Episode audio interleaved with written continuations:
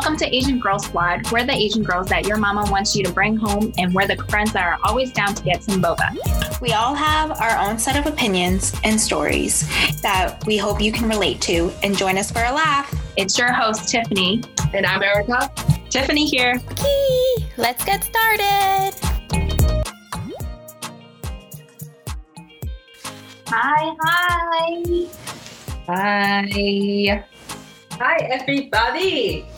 Been a minute. We personally haven't even connected in a while together, all three of us. Mm-hmm. So I'm glad that we were able to meet and eat lots of good food and took the time to process everything that's been happening. On our last episode, we were already kind of talking about the Asian hate crimes that were happening and explaining the Chinese Exclusion Act, but the recent events that happened in Atlanta has kind of sparked an even more peak of what's happening racially in the Asian community. It's heavy stuff, very, very heavy stuff, but um, we just wanted to take an opportunity here, use our voices and speak up and share our experiences and to just talk about how we felt. So I definitely feel like we're not experts at this conversation. Oh, definitely not. And I definitely feel like we're not activists, but I feel like it's We're advocates. Yes. And it's very important to have these conversations.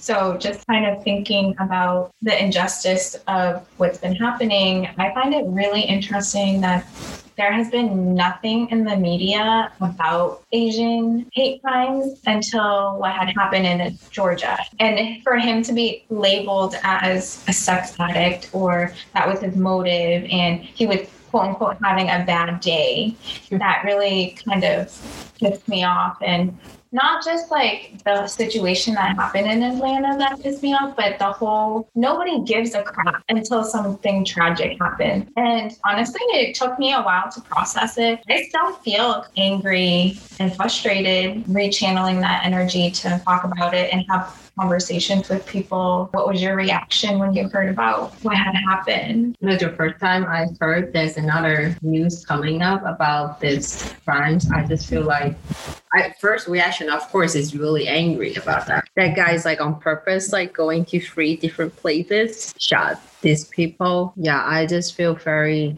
angry at the time. When you first heard it, did you automatically assume that it was racially motivated? I don't hundred percent sure because we still have really listened to that person. Mm-hmm. Like, what did he say about it? Like, we should not assume. I would say like at thirty percent, I was thinking about in that way. Mm-hmm. But just not hundred percent sure about that. Mm-hmm. Of course, at the first time, it's really a tragedy because like a lot of lives there. And then when I read more news and more details about this, like what did he like the guy say about like why did he do that? Like it just make me more angry about that because that's not a good reason. Like there's no reason. There's not a good reason at all. Like why you killing these people mm-hmm. is really awful feelings and very disappointed.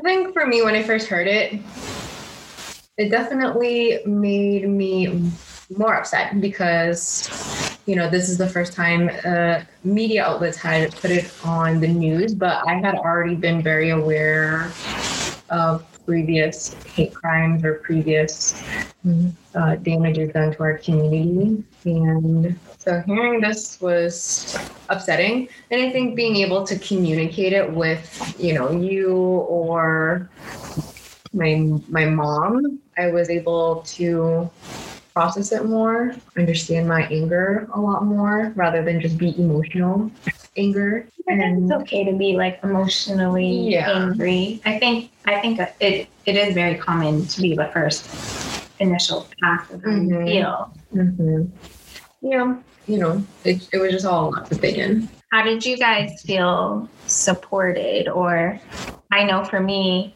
talking to Erica was very positive in terms of outlets because I felt like we shared a common understanding of how we felt about certain things. And one of the big topics that we talked about was support from our companies and support from people reaching out to us.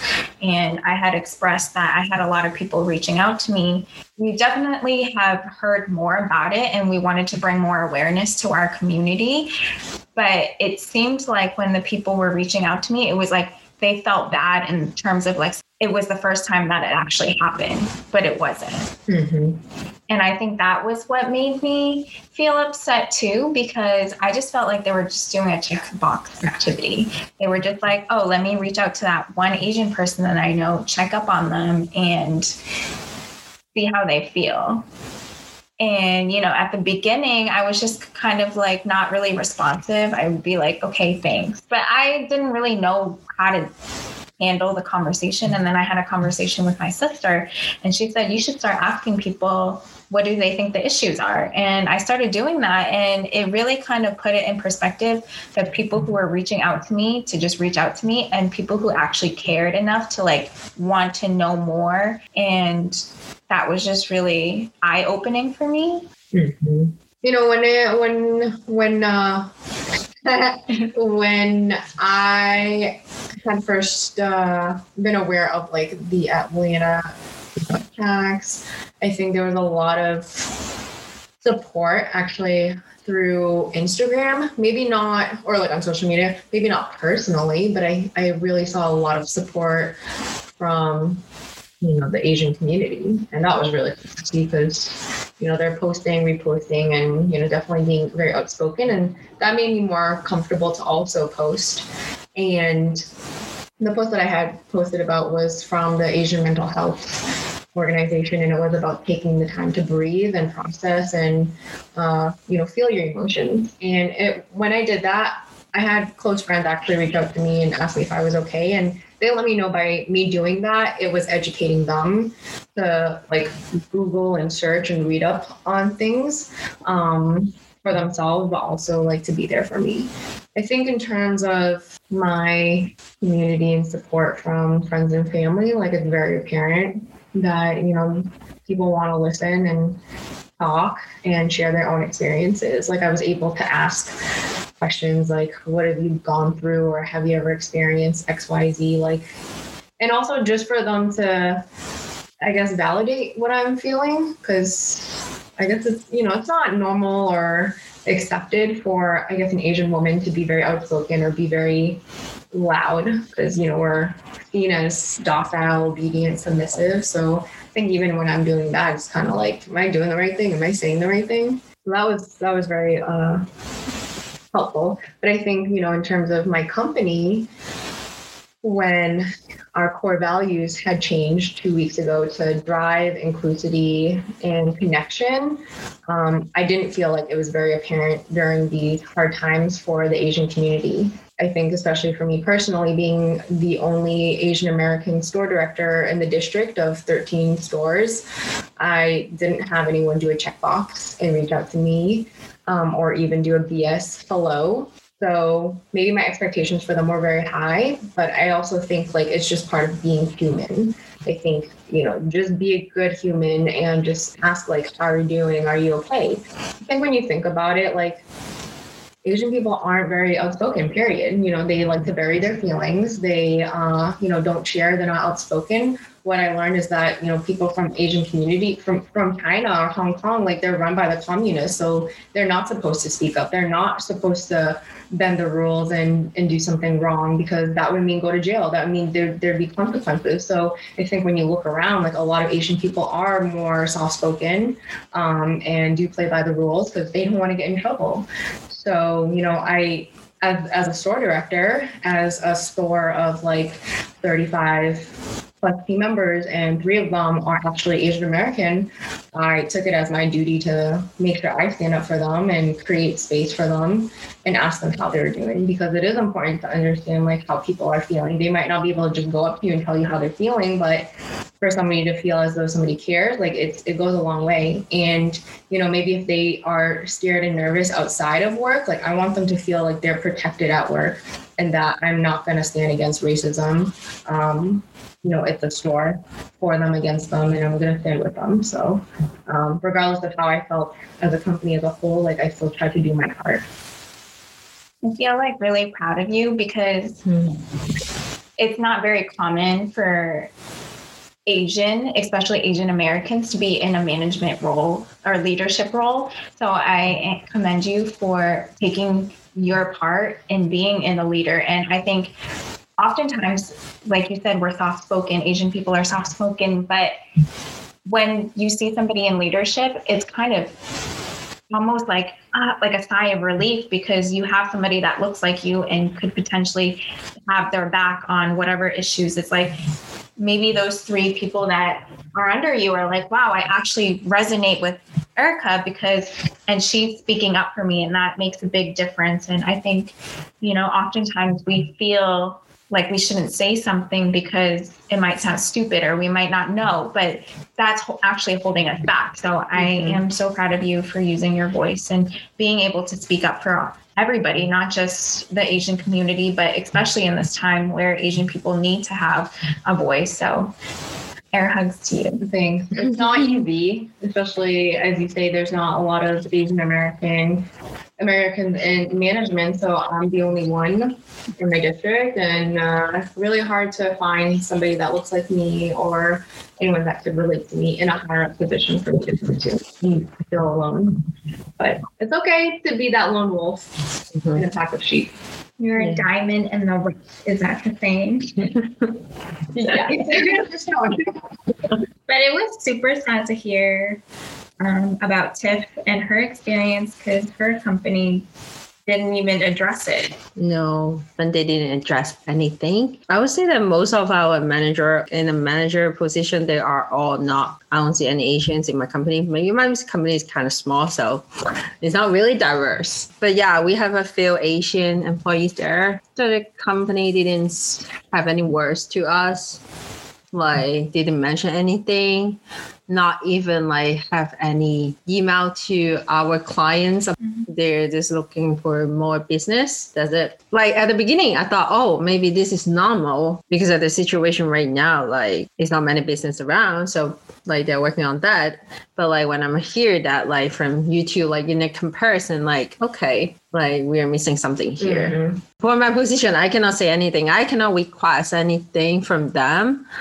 So like work is work i would do it like more like a personally be talking here like mm-hmm. telling everybody how we feel about that this is like our space to talk about it to share our feelings our experience um, to everyone mm-hmm.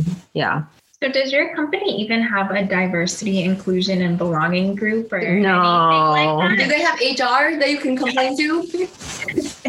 Said the story, former this HR is a side story. director. This is another side story about that. So I feel like I mean, okay, now this is just going sideways, but like for me, like if I am part of a company that can't even address or acknowledge the differences and that there's diverse like team members like mm-hmm. i can't i can't be part of that company like mm. i would want to leave immediately yeah i'm not just the pawn in your game you know like actually and in this in this case i can see like education is very important. Mm-hmm.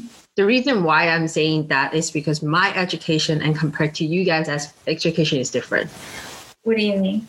Because like how you guys educated you have to be outspoken. Mm-hmm. like you are free to tell what you think. You are looking you're you're going moving forward to what you want. Like this is what i deserve. Yeah. If this is not what i deserve i should not do that. Mm. but from my education back in asia is more is different. Like how the way we're learning is like I would say that um very simple like our learning on doing homework we are mostly like memorizing everything. You are not more like crit i would not say critical thinking is like a big part of it like we have something make us critical thinking but it's not enough this is the biggest difference um, when i moved to america i see that like what i miss compared to people get the education here mm. because like people here they are more critical think they have more critical thinking they will um, when they do things, they have a reason like that. In Asia, more likely, like you don't try to be like how say that, you like just follow the rules. Yeah, you're like like yeah, you're just following what people do, and you don't want to be like a person like really sparkling out there. You are doing something for different. You're just like trying to follow what people doing, mm-hmm. which make us like soft spoken. So that's why, like, um, I think that's why that's the where's the old generation thinking compared to you guys are different because like how we learn our upbringing is very different. That's cool.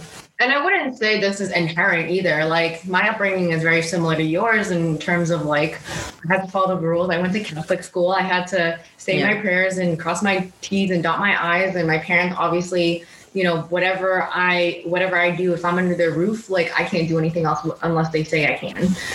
So like it was definitely you know similar upbringing, but I think you know like you said, being in America, like we are constantly influenced, we're constantly being challenged, and maybe it was when I met Tiffany where I decided to push you know my limits, or maybe her father was thought I was the reason why she is the way she is. Because he was always thinking we're getting in trouble. Um, but I mean, who me? I think I've always been the type of person to go rogue, and I think my parents were afraid of that. but and you know, and, and when they were afraid of that, I think they made me think inside of me like I should probably follow the rules. I should be a good daughter. Your dad still says that. Yeah. but I think there are benefits to challenging the the status quo. I think what's really great is that we took the time, all three of us, to watch that. I don't even know what it's called. I think it's called, it's called We Need to Talk About Anti Asian Hate.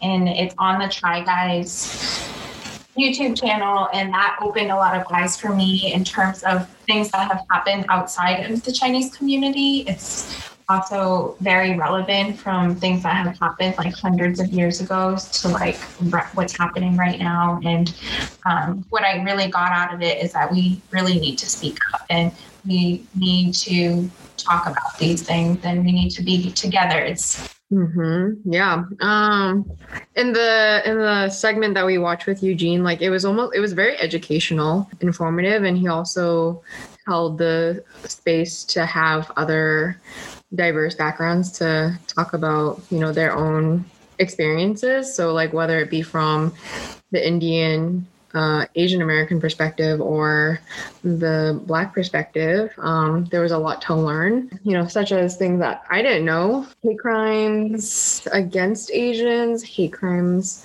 against, uh, you know, Black people. Learning that in the civil rights movement, Black people and Asian people united together, where you know Black people supported the Asian community. I think it's very not a secret that our parents or older generations feel there's like a divide like oh if you're going to marry outside your race you should marry a white person and like they always talk down on black people or any other race other than asian or white and it was very eye-opening to know that in the civil rights movement that they were actually really aligned and they were Mhm. partners and allies and i think now we have the opportunity to continue to do that and i think it's very interesting Mm-hmm, mm-hmm. Yeah, I think instead of questioning like why is there no support or questioning, you know, or or emphasizing on, you know, now it's your turn. Uh, you know, now it's the Asian people's turn to experience racism. I think instead of pinpointing those differences, like we have to understand each other's differences and then also work together to uh, conquer the world, uh, to overthrow. hate we Hate, need yeah. love lots of love That's true. Like from the YouTube video, I was really learning a lot because they're uh, they give us a lot of information. They we can see that he, they really do a lot of researches on there. Like I really appreciate that, and I really like. They also they have point out so many things that make me try to think about. Um, especially like right now like we have to talk with people about it especially not only like from outside to outsiders but like also with our family like the generation differences make like like everyone have different perspectives um like what i'm thinking like if i'm talking with my parents what are they thinking like i can alre- already like can foresee what they are expecting what they're gonna say. Like it's very different from our generation. I think this is like a good way for like us to communicate and to work together because like um, in this world right now they are working differently we have to realize that we need to speak up and then like we need to tell people what we need it's really sad to see all these tragedies happening i just think that like everyone should look at this like look at the things at the same level just try to think um in the other people's shoes like that Mhm. so we will see differently. Yeah. That's true. I think also something that Eugene and the segment had told us uh, was that there's a lot of injustice in, in our country. And I think that's also what stems a lot of frustration, hatred, and just like unfairness. A lot of cases where um, I'm gonna, I don't even remember, but There was a lot of cases of just like blaming other people rather than finding the core problem.